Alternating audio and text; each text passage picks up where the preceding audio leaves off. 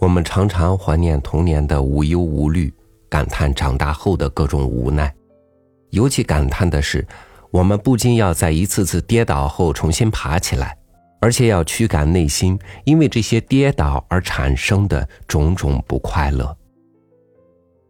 今天和您分享木心的文章《爱默生家的恶客》。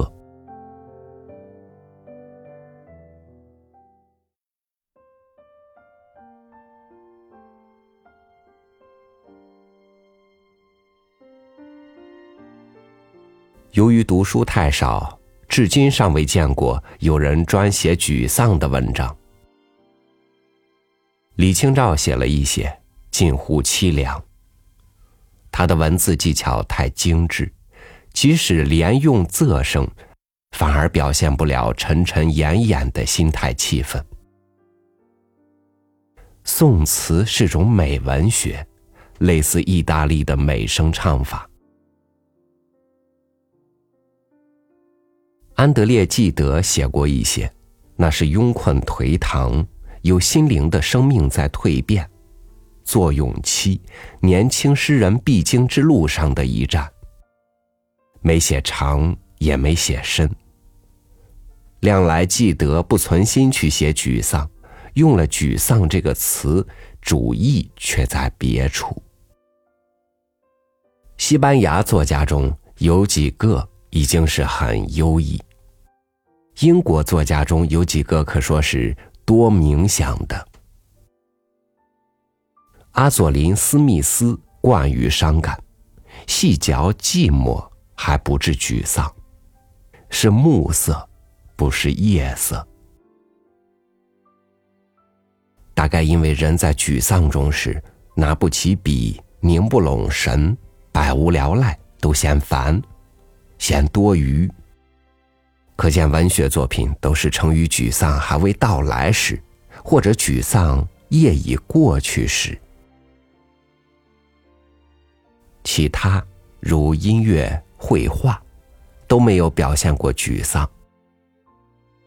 试想一个舞蹈家要无沮丧，呆滞躲尾，不欲一举手一投足，舞蹈家兀自在抬脚的暗影里，这怎能形成艺术？舞蹈的极限艺术也不是。沮丧者不阅读，不言语，不奏乐。我本来有了听觉，现在却只有耳朵；以前我有了视力，而今却只有眼睛。那么，艺术都是兴奋，不同程度的兴奋，甚至该说是某一层次的激动，全是经历的戏剧性。所谓舔墨、消闲、浑然忘机、成化归尽，仍是各有其内在的兴奋激动，不像评论家、好事家所乐道的那么超脱无为，心如古井，形似槁木。埃及、中国、希腊的古石像，看来安谧和平。那时每尊都是叮叮当当、碎屑纷飞、一斧一凿地造作出来的。所谓的艺术，表现了人的有，表现人的无的艺术是不可知的。我不能一一征询于世人，然而知道大多数人是可能有过悲哀、愁闷、疲乏、神志涣散这些欲说还休的经验。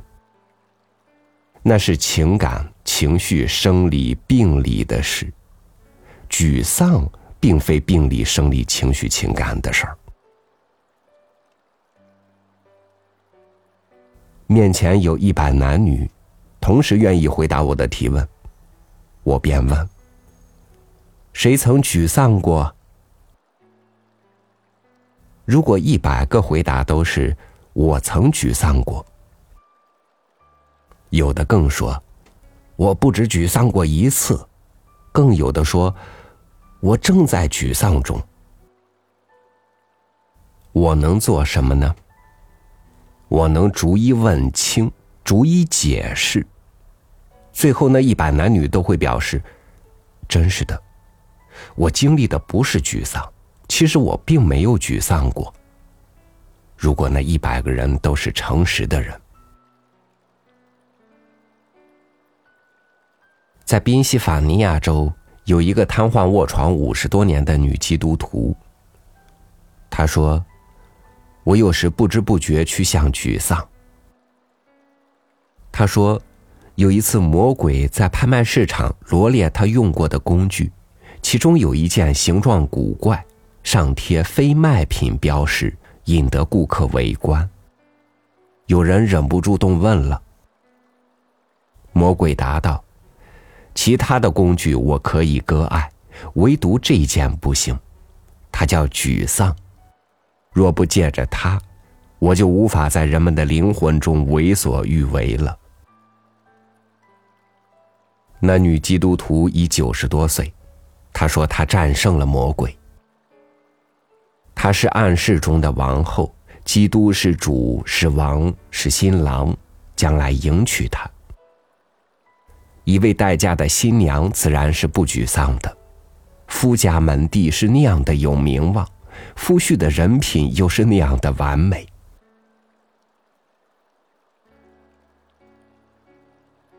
莎士比亚笔下的众生，只有一个丹麦王子是沮丧者，那是在幕后，在台后。幕前、台前，戏剧要进行，王子忙得很，动作、说白、表情，一个沮丧者是做不到的。沮丧的名优，剧演《哈姆雷特》。莎士比亚笔下的沮丧者是在剧本之外，戏台之外。曹雪芹的笔触也不漏掉沮丧，在怡红公子的额上点了一点，然而旋即离题。按汤显祖、曹雪芹他们的观点观念，情心即佛心，道的极致至多成圣，情的极致道能成佛。下凡历劫这种自圆之说，无限的美丽，只有东方艺术家才想得周全。所以贾宝玉沮丧了半个夜晚，写了几句记，翌日又若无其事地找姐姐妹妹去了。奈何天，伤怀日，寂寥时，曹侯还能释遣于中，意思是百无聊赖之中，笔是拿得起的，神是凝得拢的。曹雪芹和莎士比亚两大天才的晚年，都因失去了最眷爱的人而灰了自己的心。我所说的沮丧，也不是莎士比亚和曹雪芹的晚年的灰了的心。也许旧俄罗斯有沮丧者，例如列夫·托尔斯泰。他从小就有这种凡事追根的病。据自供，躺在沙发上，嚼巧克力，读英国小说，便能治好他的沮丧。或者清晨走到野地里，看草尖上映着朝阳闪烁的露珠，也能治好他的沮丧。他坦率，他无畏，他有许许多多话就是缄口不说，没有写出来的日记比写出来的日记要多得多。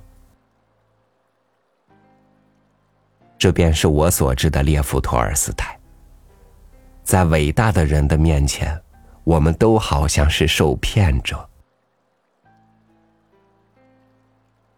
也许旧俄罗斯还是有一个沮丧者，诗人莱蒙托夫，或云蒙莱托夫笔下的毕巧林。在舞会中，在驿站上，立着走着，腰杆英挺，俨然贵胄架势，一到无人的角落坐下，驼了背，垂了头，这是多余的人中不失为优雅正直的一个，俊杰艳世括弧里的英雄。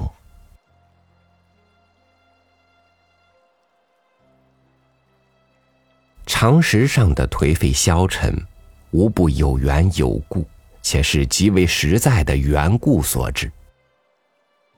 事业上的失败，情感上的错落，信仰上的疑惑，身体的疾病或衰朽，人际关系的受委屈遭排斥。当实在的缘故能解决，有望解决，颓废消沉便成为过去。甚至像那个被处多年笼中蹒跚的教皇，忽闻克日复位的喜报传来，一跃而起，气胀健步如飞。沮丧则不然，沮丧无方而来，无理可喻，极难溯及其根源。我不能思考推理，只能胡乱猜测。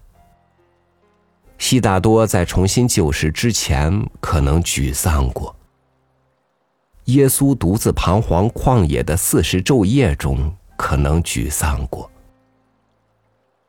最后的克西马尼园中，情况紧迫，有一瞬间的沮丧。那是忧愁的要死，忧愁的叫出声来的一夜。沮丧急转为惶恐。他不能瘫倒，只能站起，连沮丧也来不及了。那么，以利亚闷闷不乐坐在罗藤树下凝视指甲发呆，大卫是不是忧郁？忧郁到一片黑。摩西也竟陷于自怜，自怜是自爱。弗洛伊德和弗罗姆认为爱和自爱是互不相容的，一方多了些，另一方就少了些。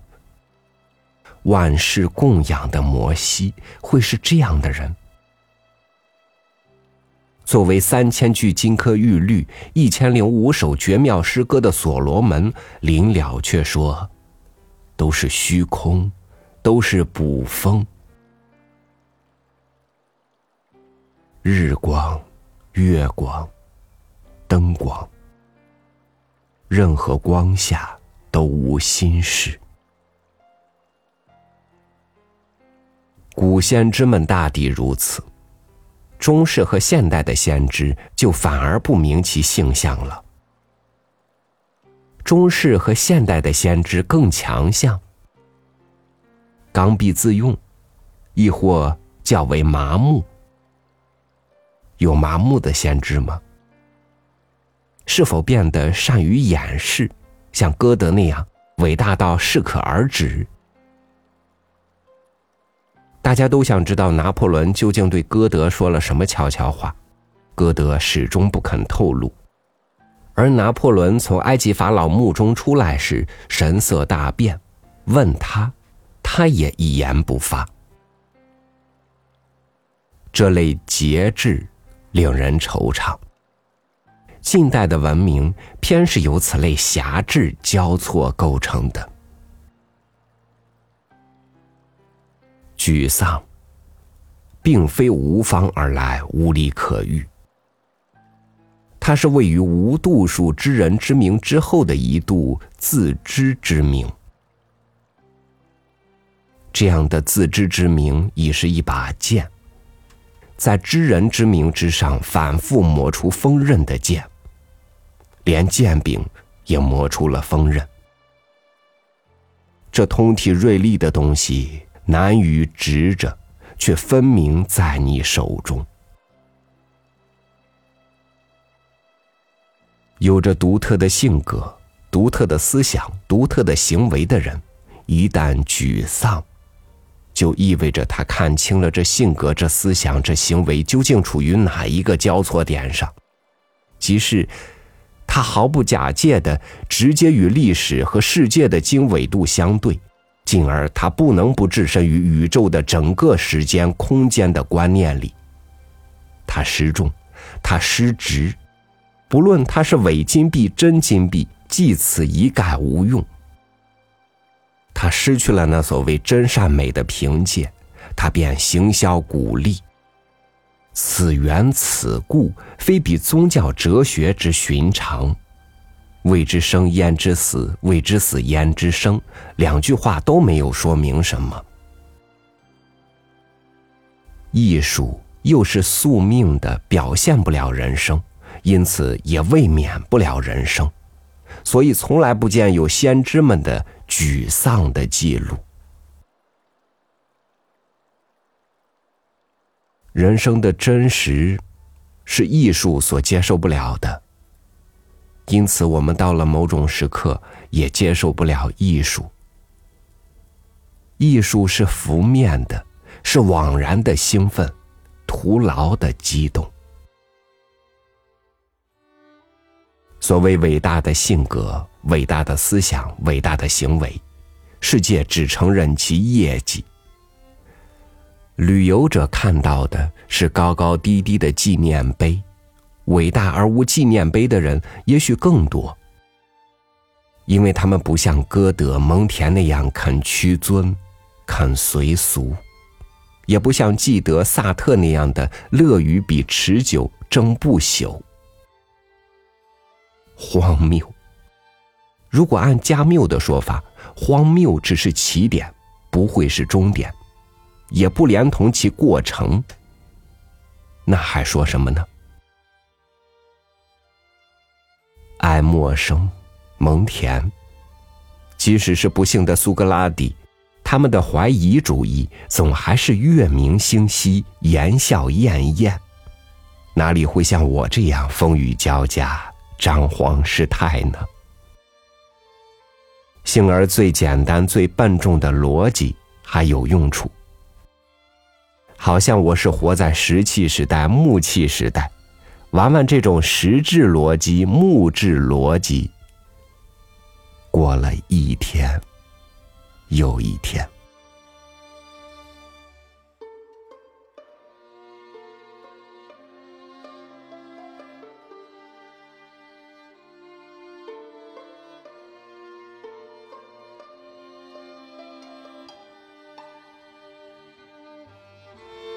真正的沮丧，只有自己知晓，任何艺术、任何语言是表现不了的。就像你拥有沉默，而你一旦开口，你就失去了沉默。我们现在哪一个人又是真正沮丧的呢？我们都还怀着兴奋，怀着激动，在俗世里等着追求下一刻的飞跃。所以，不要轻易地否定自己，你我的内心比想象中的要更坚强。感谢您收听我的分享，我是超宇，祝您晚安，明天见。